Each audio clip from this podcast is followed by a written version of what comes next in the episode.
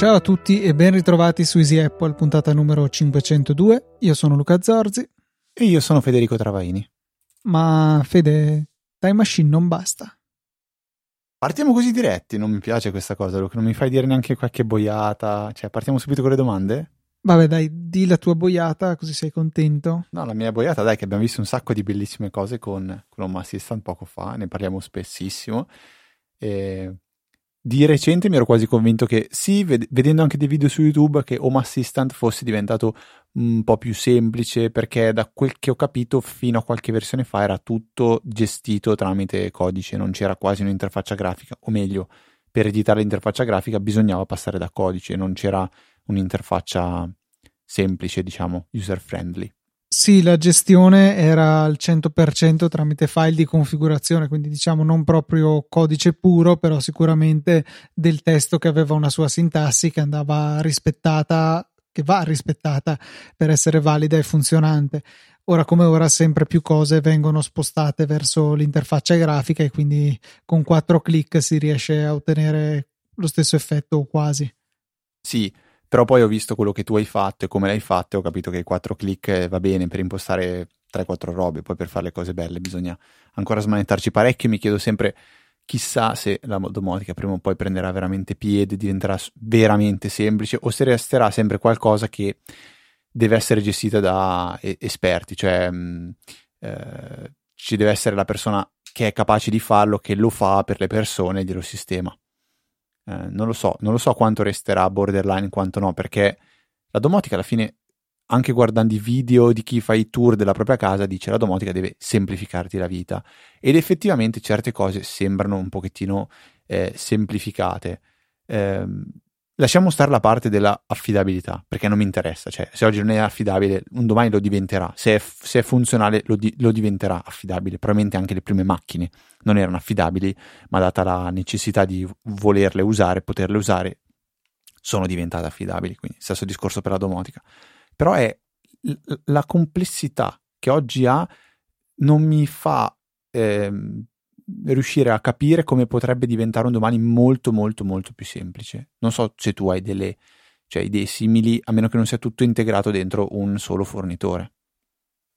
Ma diciamo che eh, dipende fin dove ci si vuole spingere, perché automazioni semplici secondo me sono gestibili tranquillamente anche da... Boh, è brutto dire, ma la persona comune. Se si vuole invece veramente andare a fondo e, e, e sfruttare tutto quello che la domotica vera e propria eh, consente, beh, allora direi che ci vuole uno sforzo in più. Ehm, sì, sono d'accordo. Io mi metto tra le persone comuni, eh, nel senso che alla fine anche io ho fatto quelle tre robe, mi sono divertito, mi piace e, e sono contento. Dico sempre che senza di te probabilmente non ci avrei neanche provato, sicuramente eh, sarei ancora un po' fermo con Home Assistant, eh, avrei messo sì qualche luce, qualche, qualche cosina qua e là, però è, è ancora difficile e non, non, non, vedo quella grossa spinta, eh, mi sembra che per ora resta ancora una cosa solo per, per nerdoni. Eh, nonostante ci siano i vari home assistant, nel senso di no, mm, home assistant è sbagliato, però i vari Alessia, Google e, e Siri ehm, non hanno secondo me ancora penetrato a dovere le case per, per, essere d'aiuto, al di là delle banali domande tipo quando è nata Orietta Berti?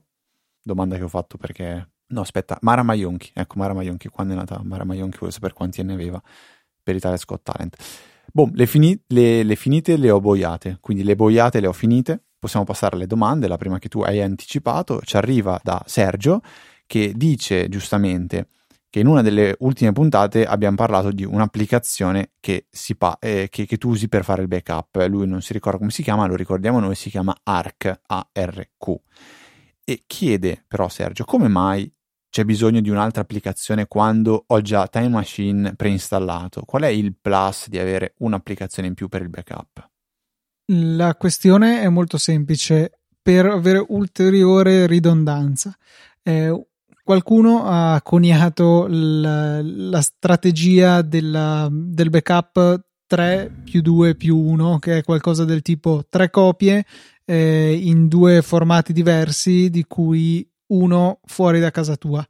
E potremmo considerarlo così: tre copie sono una sul Mac, una su Time Machine e una su Arc, quindi archiviato eh, altrove, diciamo, e il più uno fuori di casa, nel mio caso è sempre Arc, perché utilizzo eh, un server esterno dove vado a copiare i miei dati grazie ad Arc che in maniera del tutto sicura li va a cifrare, mi consente poi di recuperare tutto anche qualora succeda un disastro. Chiaro, se mi andasse a fuoco la casa probabilmente eh, dovrebbe passare del tempo prima che io abbia l'energia mentale necessaria a preoccuparmi, eh, che so, del fatto che ho perso l'ultimo backup, di, cioè l'ultima versione di, di qualche importante documento. Eh, Arc mi dà però quella possibilità, quella pace di sapere che i miei documenti sono al sicuro anche fuori di casa, perché poi il discorso dell'incendio sembra una cosa così teorica e lontana dalla vita di tutti i giorni, però succede è successo di recente anche eh, da chi l- coi server ci lavora OVH uno dei direi in Europa uno dei leader in termini di hosting server eh, virtuali e, e, non cloud in generale. Insomma un, in un loro data center di Strasburgo di quattro diciamo settori che avevano uno è andato completamente a fuoco, distrutto, uno è parzialmente danneggiato e gli altri due si sono salvati. Quindi sono cose che succedono, eh, i, eh, gli incendi, gli incidenti, e direi che non bisogna farsi trovare impreparati. Speriamo non prenda fuoco casa mia perché ancora non ho impostato il sistema di backup. Eh, perché l'avevano detto sì che preso, abbiamo preso, cioè Luca, su consiglio di Luca, ho acquistato un piccolo computerino eh, un, un simil NUC, quindi uno di quei PC che sono nati, penso, per, per, per lo streaming, però in realtà... No, non per lo streaming, no. sono nati per, per, essere dei PC piccoli, un po' come, come il Mac mini, magari adatti... Più, più, più, no, però è più di un Raspberry il NUC. Eh no, il, il, ci sono dei NUC veramente ben carrozzati, ma eh, i NUC alla fine secondo me sono totalmente paragonabili al Mac mini, cioè un computer compatto, piccolo che costa un tocco meno perché un nucleo paghi 200 euro. Certo, 2, 3, 4, 5, 6, 7, 800 i NUC partono da relativamente basso ma arrivano non poi così in basso è comunque un mini PC con un processore Intel NUC è un marchio della Intel tra l'altro che mi pare stia per Next Unit of Computing eh, e niente ci sono vari altri produttori che propongono eh, dei computer piuttosto compatti Ecco, comunque con questo Nux, su appunto consiglio di Luca, ehm, è stato installato Proxmox, che abbiamo già detto e ridetto, che è un gestore di macchine virtuali su cui c'è Home Assistant e l'idea era lì sopra poi di creare una piccola, ehm, diciamo così, partizioncina con su Debian, una distro diciamo di Linux o qualcosa di super leggero su cui poter far girare Arc. Questo è il consiglio che mi davi, giusto Luca? Verso il quale lanciare Arc eventualmente. Sì, Esatto, perché Arc gira su Mac e su Windows e ha la possibilità di effettuare il suo backup verso varie eh, sorgenti di storage che possono essere una cartella qualsiasi sul computer con utilità, diciamo, limitata, magari su un NAS oppure direttamente in cloud e supporta tanti servizi da Dropbox, Google Drive, OneDrive, eh, Amazon S3, Amazon Glacier, mm, Google eh, Cloud Storage si chiama, Wasabi, insomma ce n'è veramente tanti. E può essere un'idea comunque magari anche in casa avere un backup sicuramente è un passo in più rispetto a averlo solo sul computer però io suggerirei anche di fare il backup anche fuori casa ecco come ultima linea difensiva. Chiaro la connessione deve permetterlo eh, però... a casa tua si può eventualmente? sì potresti farlo a casa mia assolutamente. Eh, potremmo anche decidere, tra virgolette, di incrociarci i backup, perché io già faccio dei backup verso casa dei miei, ma eh, fisicamente è a boh, 5-6 km e quindi non... Eh, diciamo, se viene un terremoto, cioè l'incendio spero non arrivi, ma il terremoto probabilmente arriva da entrambe le parti, ecco, quindi la paranoia forse non basta. Certo è che poi faccio anche i backup in cloud, eh, ovviamente cifrati, e quindi spero di sopravvivere anche al terremoto. Diciamo che nel momento che succede un disastro naturale del genere, almeno togliere dalla lista dei pensieri i miei dati è, comunque qualcosina. Sì, sì, beh, mm, sai che mi hai quasi convinto dopo quella notte di, di incubi che ho avuto a, a fare backup, poi eh, ho scoperto che esistono gli snapshot, come diciamo se, settimana scorsa, quindi sono già un pochettino più sereno. Sai che il prossimo punto della scaletta non, non, non ci vorrei credere, ma penso di sapere eh, perché l'hai segnato, perché ho avuto anch'io questa piacevole scoperta, però non voglio, siccome l'hai segnato tu, ma probabilmente abbiamo avuto una telepatia, lo diciamo insieme? No, è possibile, è possibile. No, non è fattibile. Allora, io mi sono lamentato tempo fa del fatto che con l'Amazon, eh, l'Amazon con l'Eco Wall Clock, si chiama, mi sembra sì, Eco Wall Clock, eh, è possibile praticamente legare questo dispositivo soltanto a un Eco che sia in casa e eh, tramite i timer impostati con quell'eco viene visualizzato sull'orologio di Amazon il timer. Quindi se per sbaglio è un altro eco a captare eh, il timer o, um, o comunque no, non, non, non, si ha la possibilità di gestire timer su, eh, in maniera globale, purtroppo con, con l'ecosistema di Alessia, ho però scoperto che si può dire dove impostare il timer. È questo quello che volevi dire? No, non era questo, però è no, interessante. Cioè, io posso dire, eh, Alessia, imposta un timer di 10 minuti su Ecodot cucina, su Ecodot camera da letto, su Eco sala. E lui va a impostare il timer su quell'Ecodot. E questa è una cosa che non ho cioè lo dico ma non sono sicuro si possa fare, posso anche cancellare un timer su quegli Ecodot se glielo specifico. Questo è possibile e ti aggiungo una cosa, in alcune situazioni non è nemmeno necessario specificarlo. E questa è stata la mia scoperta che se tu dici Alessia cancella timer senza dire nient'altro se c'è un solo timer in esecuzione anche se è su un altro dispositivo eco eh, comunque collegato al tuo account andrà a cancellarlo. Ad esempio mh, mm, io ne ho tre in sostanza in casa uno in sala uno in bagno uno in camera da letto e quello del bagno ha le orecchie più lunghe, tranne quando gli sei davanti e vuoi parlargli, allora ti sente quello della camera da letto. E gli dico, mentre sono in sala, cancella timer, sperando di cancellare quello che c'è sul, sul wall clock per l'appunto. E senti dal bagno quell'altro che urla: Ho cancellato un timer di tre minuti su sala, perché appunto li ho chiamati come le stanze in cui sono. E quindi ho scoperto per sbaglio, grazie al fatto che mi ha sentito l'eco sbagliato, che è possibile andare a, cancellare anche i timer eh, da, da, altre Alessie. Ecco che Alessia fa la ricomparsa allora su, su Easy Apple dopo, dopo, un po' di tempo. Mi ero quasi dimenticato che la chiamavamo Alessia eh, per, per evitare di, Potrebbe anche essere che l'ultima volta che ne abbiamo parlato fosse stato proprio in occasione di questa tua lamentela per la mancanza di possibilità di gestire un po' meglio dove metti i timer. Può essere, cioè ehm, mi spiace questo in primis e poi la seconda cosa che trovo terribile, però non posso fare una colpa direttamente ad Amazon è il fatto che io avendo un Sonos One non posso creare un gruppo di dispositivi audio che includa anche il Sonos per avere eh, anche questa cassa, ehm, diciamo così, sincronizzata con le altre. Il Sonos quindi è, è, una cosa a sé stante, nonostante il Sonos abbia Alessia integrato. È, ehm, è un, po un, un, po un, peccato, secondo me, un è una cosa che un po' mi ha dato fastidio. Eh, così come, vabbè, non c'entrano in scaletta, ma lo racconto, ho acquistato di recente delle strisce LED Meros, la, la marca è Meros Meros. Mm-hmm.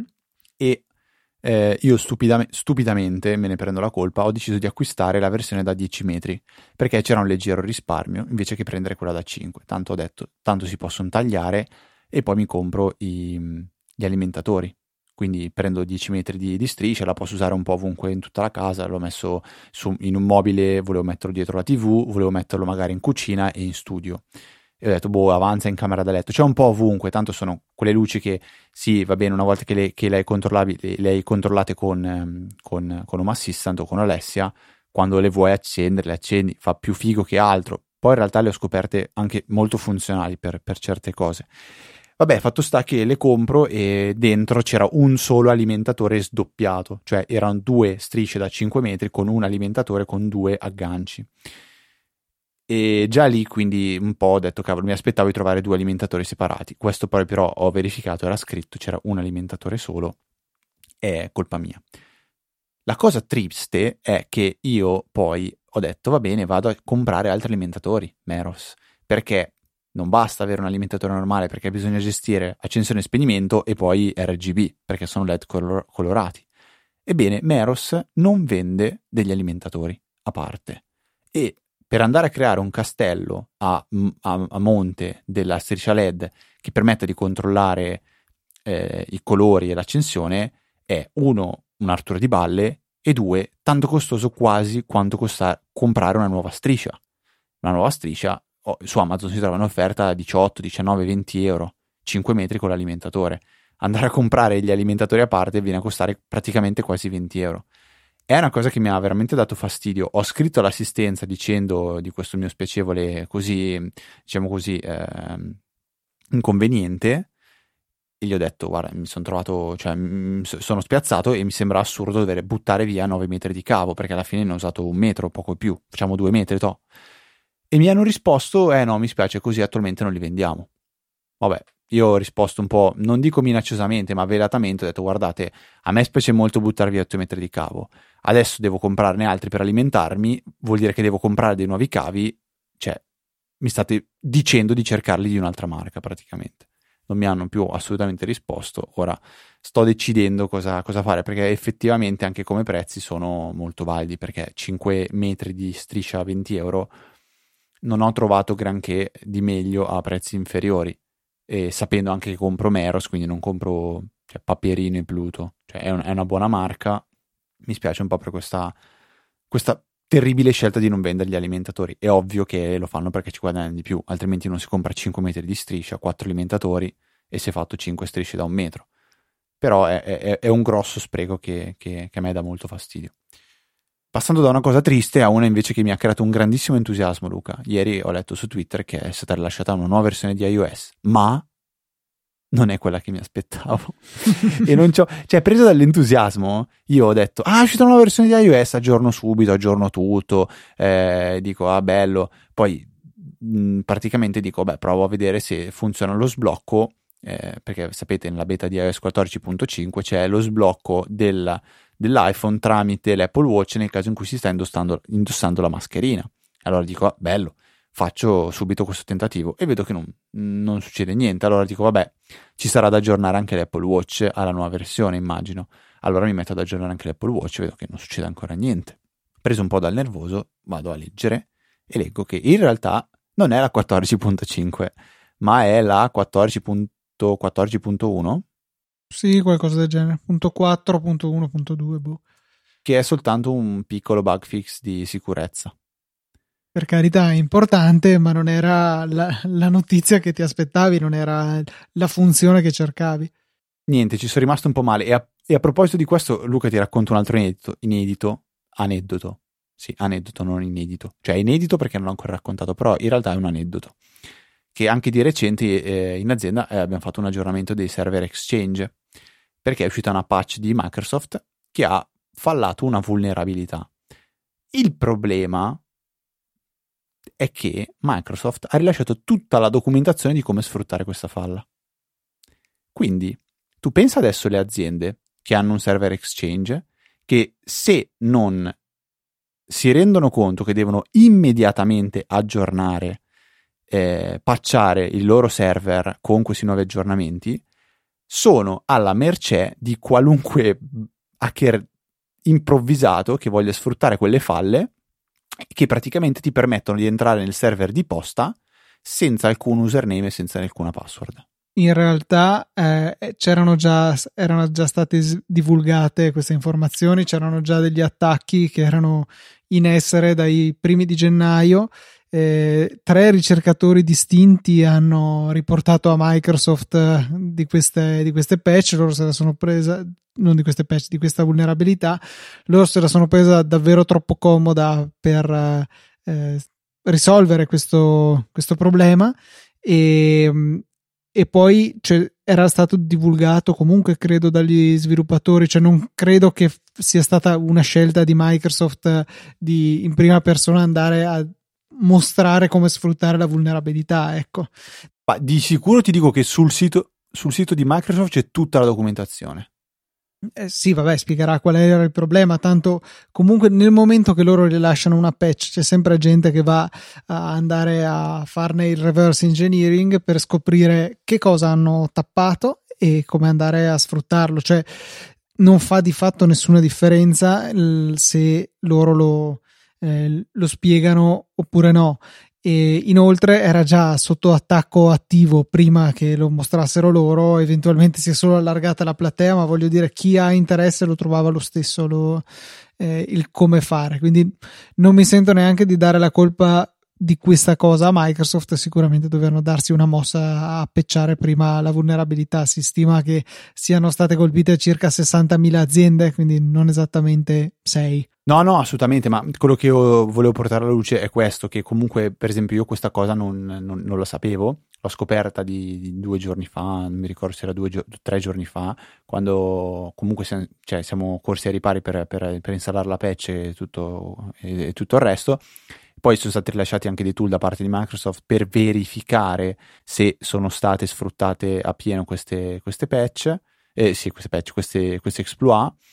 E, ehm, e praticamente in questi ultimi tre giorni noi abbiamo visto che ci sono stati diversi attacchi t- tentativi, quindi eh, era, era, un sottolineare il fatto che nel momento in cui è diventata forse ancora più di, ehm, diffusa questa notizia qua, ehm, però non lo, so, non lo so qual è il motivo, però sono, sono aumentati i tentativi di divertimento da parte dei simpaticoni. Però vabbè, era soltanto così una cosa da, da raccontare, poi eh, fa piacere che tu eri ancora più preparato, hai messo i puntini su lei dove servivano. Fatalità, avevo, stavo ascoltando tornando a casa la puntata di Security Now in cui Oggi, si parlava esplicitamente di questo, sì sì sì. Oggi, che botta di... Allora no, mi rimangio tutto Luca. Vabbè, dai, le stavi ascoltando con le AirPods. con le AirPods. Perché non possono mancare le AirPods, giusto? Sì, tra l'altro invece mancava la custodia di ricarica che avevo dimenticato in carica a casa, quindi non è, non è simpatico quando le AirPods si trovano fuori nella loro eh, fuori dalla loro custodia, poi finisce sempre che si scaricano molto in fretta. Avevo anche provato delle, eh, a correre ai ripari, tipo lasciarle distanti da me, spegnere il Bluetooth de, del telefono, invece niente, si sono scaricate. Una si è scaricata lo stesso, vabbè, quindi ascoltavo solo con una. Fatalità quella che fino a qualche giorno prima era estremamente silenziosa, cioè avevo notato che eh, il volume dell'AirPods di de- dell'AirPod singolare di destra era estremamente più basso di quella di sinistra. A volte è solo una questione di come sono ficcate dentro nell'orecchio, magari se è un po' storta eh, si so, spara l'audio dalla parte sbagliata e quindi eh, si affievolisce il volume. In questo caso non c'era veramente niente da fare, cioè era veramente percepibile la differenza di volume tra le due, tanto che avevo perfino concepito di portarle in assistenza per vedere cosa si poteva fare. Poi per caso su Twitter mi sono imbattuto senza cercare niente in un video eh, piuttosto raccapricciante in cui facevano vedere come faceva un non so se è esattamente un riparatore di AirPods o in generale di prodotti Apple se non addirittura di elettronica ad andarle a pulire. E vi assicuro che delle riprese mega zoom sulle delle AirPods usate è qualcosa di non vedere appena prima di pranzo. Io fortunatamente l'ho visto appena dopo. E, e appunto rivelava i segreti, diceva che molta gente gliele porta pensando che siano rotte perché non si sente niente o quasi niente e la loro procedura di pulizia prevedeva l'utilizzo dell'alcol. Allora ho detto, vabbè, perché non provare con un paio di gocce d'alcol anche con le mie? Ho preso un cotton fioc, gli ho buttato sopra un paio di goccioline di alcol e ho cominciato a sfregare eh, nella, nella cavità principale delle AirPods. Poi ce ne sono tre che ho pulito anche con uno stuzzicadente e per quanto fossero relativamente pulite, cioè nel senso chiaramente un minimo di cerume va sempre a, a bloccarsi su, sulle AirPods, ma alla vista non mi sembrava niente di che, se non che il cerume era riuscito a eh, creare una sorta di tappo infilandosi diciamo nei micro forellini che ci sono nelle retine metalliche all'interno delle, delle AirPods. E con un po' di alcol e lo sfregamento sia del cotton fioc che di uno stuzzicadente pur senza aver tirato fuori eh, perdonate il francesismo tonnellate di schifo ma solamente un minimo che mi sembra fisiologico cavoli è cambiata veramente da così a così la situazione e ora le AirPods sono totalmente normali e il volume è lo stesso da entrambi i lati quindi eh, con un po' di alcol un, eh, uno stuzzicadente e un cotton fioc sono riuscito a evitarmi un avanti e indietro piuttosto imbarazzante all'assistenza Apple comunque tutte le volte che le togli tu non tendi a dargli una, una, una pulita, una sistemata? Mm, no, no, devo dirti la verità, no. Io aspetta, parli delle Pro, giusto? No. Tu, no, tu aspetta, io ho, ho, ho, un, ho, un, vuoto di memoria. Tu mica avevi comprato le Pro? Mm. O le hai comprate e poi le hai ritrovate e le hai annullato l'ordine? Esatto, prima ancora che arrivassero. Sai quando, eh, come spesso a molte persone succede, dimentichi le AirPods sul tetto per una notte intera? Ecco, quello mi era successo e avevo temporaneamente ordinato le Pro, però ho annullato l'ordine prima che mi fosse consegnato. Ah, ok, allora mi ricordavo male. No, io le Pro tendo a tutte le volte che finisco di usarle a dargli cioè, un'occhiata. Lo so che non sembrano di cose proprio belle, però do sempre un'occhiata e do una pulita al volo, cioè anche banalmente con le dita o, o soffiando. Se, se, c'è per sbaglio un po' di sporco, sì, si dà una pulita al volo. Però ehm, so, sono contento che tu condivida queste, queste tecniche. Poi quelle delle, delle AirPods, eh, le AirPods Pro penso siano anche più facili da pulire perché avendo il gommino si stacca il gommino e si dà una, si dà una pulita in quel caso con, con l'alcol, giustamente, proprio anche per disinfettare. Eh sì, l'unico dettaglio è che io non avevo a disposizione l'alcol puro, diciamo quello 100%, ho usato quello profumato viola da pulizie, per cui per un attimo che non era bellissimo avere questo perché per carità io non sento gli odori dalle orecchie come immagino la maggior parte degli ascoltatori, però solo il gesto di tirarle fuori dalla custodietta e mettersele nelle orecchie per un po' mi sentivo addosso l'odore de- dell'alcol da pavimenti, che non era simpaticissimo, però insomma l'ha perso nel giro di un paio di giorni questo odore.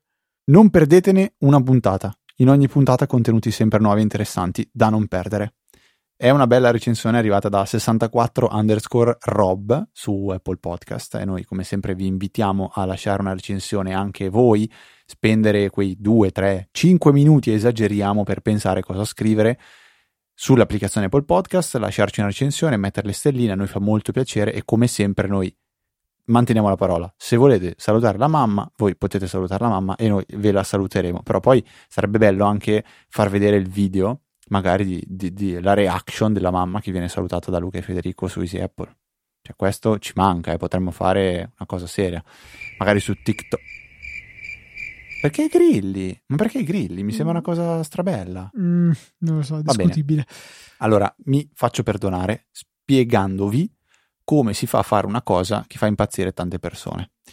Avete mai avuto a che fare con un elenco di, file, di, di dati, magari numeri, che però vi arrivano tramite mail, vi arrivano tramite un file di testo, vi arrivano nel mio caso tramite l'applicazione Note. Vi racconto qual è user case vera di, di, di, questo, di, questa, questa soluzione che vi voglio, condivid- voglio condividere con voi. Ehm, io e mio papà abbiamo una nota condivisa su Apple Note dove segniamo, quando guidiamo la Tesla, ogni tanto, questa è un po' una malattia di cui Luca non può dire niente perché ne è più malato di noi, segniamo kilowatt massimi disponibili dalla cella della batteria temperatura della cella della batteria e percentuale di ricarica della batteria. Sono tre dati che a cosa servono? Servono perché eh, una macchina elettrica non ha sempre, come una macchina termica, a disposizione quella potenza, a quel regime di giri, cioè non è una cosa meccanica per cui la macchina con quella benzina e a quel numero di giri ha quella potenza barra coppia. Ehm, una macchina elettrica ha una batteria in grado di erogare fino a un tot di potenza, ma a seconda delle condizioni limita la potenza erogabile, ok? E questo dipende da uno, lo stato di carica della batteria. Luca fa sempre un bellissimo esempio. Pensate alla batteria come un, un vero serbatoio, eh, o meglio un palloncino d'aria, mettiamola così, un palloncino d'aria. Più è pieno il palloncino d'aria, più riesce a sparare fuori l'aria in fretta e più lo riempie, più fai fatica a riempirlo. Ok? Poi arriva un certo punto in cui si rompe, la batteria no, si ferma prima ovviamente. E l'altro stato è quello della temperatura. Eh, motivo per cui eh, a, diciamo, a, una temperatura più elevata, non troppo elevata, eh, si riesce a condurre meglio l'elettricità e quindi si riesce ad erogare meglio la potenza. Questi dati però li abbiamo iniziati a raccogliere su un file di note, quindi era assolutamente terribile poi da poter interrogare, non si poteva banalmente ordinare, volevo ordinarlo per vedere magari a seconda di, eh, o meglio, quant'è la potenza massima che ha avuto la macchina, quant'è la potenza minima che ha avuto, non si poteva fare, allora ho detto lo porto in un file di Excel. Non potevo neanche trasformarlo in un file di testo e poi quindi renderlo un CSV e importarlo in Excel, perché i dati erano scritti così, era percentuale della batteria, spazio, kilowatt, slash, temperatura. Quindi non c'era neanche un pattern vero e proprio. Quindi si poteva usare magari o un keyboard maestro impazzire, oppure una funzione che esiste in um, diverse applicazioni. Nel mio caso ho usato Outlook. Cioè, questa è la follia, Luca, tappati le orecchie se sto dicendo delle eresie, però ho preso la nota, copiata e incollata in un m- nuovo messaggio di, di, posta di Outlook e poi tramite il, il tasto Alt eh, che su Mac è, è, option, permette di fare una selezione del testo ehm, trascinando il, il mouse dall'alto in basso, ma tenendo conto anche della larghezza della finestra che state disegnando. Cioè, se banalmente voi eh, trascinate dall'alto verso il basso col, ma- col, col, col, mouse in un file di testo, e il mouse andrà a, diciamo, includere tutta la riga che avete eh, oltrepassato scendendo col mouse. Quindi voi man mano che scendete lui evidenzia tutta la riga. Se tenete premuto option invece va ad evidenziare soltanto il rettangolo che state effettivamente disegnando col mouse. Quindi nel mio caso cosa ho fatto? Avevo i dati che erano abbastanza incolonnati, tasto alt option ho selezionato soltanto quei pezzi di, di, di colonna e li ho incollati in un file Excel e in 10 secondi avevo importato un file magari di 100 righe direttamente in Excel senza dover impazzire a trascrivere e riscrivere. Poi ovviamente se uno vuole smanettare un po' con due formule in Excel ci impiega non 30 secondi ma diciamo 3 minuti e questo tipo di testo formattato lo trasforma in tre righe, si fa facilmente, però questo è un consiglio che secondo me ehm, vale la pena sapere che c'è perché può tornare utile anche in altri casi quando si vogliono fare dei copia incolla di testo ma soltanto dei, dei, delle porzioni, dei pezzettini senza essere vincolati dal fatto che il mouse tende a copiare tutta la riga una volta che la, la si evidenzia completamente. Luca lo conoscevi assolutamente questo trucco? Mm, l'ho già visto, non ho mai avuto occasione di utilizzarlo. Un altro trucco che invece mi hai consigliato te e che ho subito attivato è Uptime Robot, perché? Per far funzionare Home Assistant con una cosa di cui non vi possiamo dire niente, ho deciso, su consiglio sempre del buon Luca, di acquistare un dominio. Nel mio caso il dominio non ve lo dico, e um, configurato Home Assistant, quindi che è accessibile da, fu- da fuori casa tramite il, il, il mio dominio, Luca mi dice, ma ti do un consiglio, usa Uptime Robot per vedere quando, um, um, per, per, ricevere una mail quando eh, pingando il, un, un, un, indirizzo web che tu, gli, che tu fornisci al, al, servizio Uptime Robot è offline, quindi nel momento in cui lo pinga e non riceve risposta ti manda una segnalazione. E onestamente la mia prima reazione, Luca, è stata: ma che cosa mi serve sapere quando il mio dominio non è online? Serve per sapere, Luca, serve per sapere indirettamente se ammesso e non concesso che la tua connessione sia affidabile, quando è saltata la corrente in casa. Eh, che può essere un'informazione utile. Io giurerei che avessimo già parlato di questa cosa e forse il, il, suggerimento di usarlo per la corrente in casa è arrivato forse addirittura da qualche ascoltatore. Chiedo perdono se così è, se è veramente così. Eh, ad ogni modo, appunto, eh, questo servizio in realtà servirebbe per sapere se un sito è online oppure no, se c'è qualcosa che non va, allora ti avverte, tu vedi e cerchi di sistemarlo. Però può sia caricare una pagina web, sia anche fare un semplice ping. Quindi, nel tuo caso, volendo, avresti anche potuto usare eh, la pagina web di Home Assistant, però eh, è sufficiente anche un ping al tuo indirizzo. Diciamo che il tra virgolette problema che alcuni potrebbero avere nell'impostare questo tipo di servizio è che eh, escluso Fastweb eh, che se si richiede l'IP pubblico è statico per impostazione predefinita e in realtà per unica impostazione. Praticamente tutti gli altri contratti residenziali prevedono un IP dinamico quindi se si spegne e riaccende il modem o c'è una qualsiasi disconnessione l'IP cambia. Ecco in questo caso eh, bisogna utilizzare magari un servizio di Dynamic DNS, mi viene in mente DAC DNS, che in pratica vi dà un nome che voi potete ricordare, non so, lucazorzi.dacdns. non so neanche cosa sia, e lo abbina al vostro indirizzo IP e poi eh, il client in esecuzione sul vostro computer o sul vostro router tiene aggiornato questo appuntamento eh, oppure se avete un IP statico, vabbè, è sempre quello. Potete dare in pasto questo IP o questo hostname a Uptime Robot e lui andrà diligentemente ogni 5 minuti nella versione gratuita del servizio a provare a connettersi. Se ci riesce tutto bene, altrimenti vi manda una mail. E appunto sapere se è saltata la corrente in casa magari può essere utile del tipo, oddio, se è saltata la corrente 10 minuti non succede niente se rimango ore e ore senza corrente perché è, scattato per qualche ragione, magari sarà il caso di correre e andare a vedere perché sennò magari il freezer eh, fa scongelare tutto il, tutto il cibo, è un disastro oppure altri potenziali problemi. Insomma, è utile saperlo. Chiaro che se però eh, magari eh, abbiamo una connessione a internet non molto affidabile, si ridurrà n- non più a sapere se la connessione c'è o non c'è, ma se in questo momento mi sta funzionando internet oppure no però dai già un preallarme che ti dice mm, guarda se, se, va o non va. Poi nel tuo caso hai il modem che ha la SIM che switcha? No, no, no, non ho niente del genere. Non ce l'hai più? L'ho, l'ho avuto per brevissimo tempo quando avevo una SIM che mi avanzava, ma no, non ho, non ho più niente del genere. Eh, però in realtà in quel caso mi risulterebbe comunque offline perché la SIM ha un altro IP tutto suo, peraltro sotto NAT, quindi è ancora più, più complessa la cosa. E dovrei eventualmente avere un qualcosa che da dentro casa mia chiama Uptime Robot e se lui non lo sente per 5 minuti dice attenzione sta succedendo qualcosa. E, e come fa a dirtelo? Mi manda una mail e si spera che il, la, rete ma, cellulare, la rete cellulare continui a funzionare, non lo so. Ah ok ok ok, va bene bene. Senti, io ho un ultimo, un'ultima così dritta per i nostri ascoltatori, anzi prima direi che possiamo consigliare il prodotto della settimana, che è un eh, mini router wifi portatile da viaggio che tu mi hai consigliato perché voglio mettere un, una rete wifi in garage perché purtroppo non prende eh, alcun tipo di segnale eh, la Tesla e quindi re- risulta offline, non si possono fare X cose.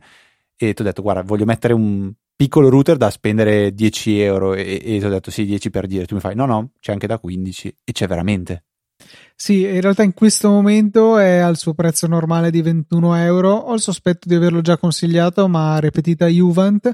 Si tratta di un routerino portatile della GLI Net, senza nessuna pretesa di prestazioni, non ha nemmeno il wifi a 5 GHz, però di bello ha che sarà grande 6 cm x 6 x 2, veramente compatto, e si alimenta con una micro USB, quindi potenzialmente anche a batteria. La cosa bella di questo giocattolino che ha a bordo due prese Ethernet e una USB è che ha già installato un firmware basato su OpenVRT che ci consente di accedere ad un mondo di plugin di potenzialità anche avanzate. Ad esempio, eh, l'avevo installato in montagna perché potesse in automatico eh, diciamo connettersi a una determinata rete wifi come sorgente di internet e se però alla porta USB a bordo era collegato un cellulare, potevo, poteva usare il tethering di quel cellulare lì perché è più veloce di questa rete wifi. Quindi un, anche una connessione multi one riusciva a farlo un cosino da 15-16 euro probabilmente sì l'ho pagato 16 euro all'epoca. Eh, insomma estremamente flessibile se serve un routerino da battaglia senza grosse pretese eh, può essere sicuramente valido. Cioè, per dare accesso alla macchina, come nel tuo caso, direi che può andare benissimo. Di certo non ci farei andare la mia rete principale, però per qualche uso in mobilità o per eh, situazioni che non richiedono chissà quali prestazioni wireless, direi che è un oggettino da tenere in considerazione. Poi questa marca ha anche una gamma di router un pochettino più carrozzati che possono sicuramente dire la loro quando la potenza fornita da questa versione super modello base non basta e però si vuole comunque avere accesso senza grandi sbattimenti a tutto il mondo di OpenVRT. Bene, questo era il prodotto della settimana e mi tengo dai per la prossima puntata quello che volevo dire, visto che non l'ho ancora sperimentato bene, sto muovendo i primi passi. È una guida che ho trovato su Saggiamente, visto che il Raspberry che prima usavo per Home Assistant l'ho riciclato, e... Ehm, però non voglio ancora anticipare niente. Non è niente di stravolgente, però me lo tengo qua, ci, ci gioco un pochettino e poi magari ne parlo nella prossima puntata, Luca. Non so se tu hai altro da aggiungere direi che ho da aggiungere un sentitissimo ringraziamento ai nostri donatori di questa settimana che sono Marco Rinaudo, Massimo, Marco De Jesus Maria, Paola Bellini, Gabriele Battaglia e Davide Tinti. Grazie mille per il vostro supporto, grazie a voi che deciderete di fare lo stesso, magari comprando questo routerino su Amazon o perché no anche qualcos'altro, basta partire eh, dal nostro link, oppure se andrete sulla sezione supportaci di e cliccherete sui vari bottoncioni che vi consentono di farci una donazione con Apple Pay, con Satispay, con PayPal, con carta di credito, un po' quello che volete, anche l'importo è a vostra totale discrezione, salvo servono i pratici piani di abbonamento mensi, trimestrale che 5, 10 o 15 euro sono le uniche scelte possibili per adesso. Grazie mille per tutti voi che siete stati finora eh, tra i nostri gentili donatori, grazie a voi che invece state pensando di diventarlo e magari perché no, prima che io abbia finito di pronunciare queste parole avrete cliccato su invia una donazione. Ma che brave persone. Se avete qualsiasi altra domanda o segnalazione potete, fa- potete contattarci scrivendo all'indirizzo info.apple.org e senza dilungarmi di, di molto, tutto il resto lo trovate visitando il sito easyapple.org. Trovate anche me Luca su Twitter, sapete ftrava e lucatnt e per questa qua cin- e 400, e vedi che mi è scappato? Eh, a dire 100 volte 400 è questa volta sono caduto in fallo per questa 502esima puntata è tutto. Un saluto da Federico. Un saluto da Luca. E noi ci sentiamo la settimana prossima con nuova puntata di Sia.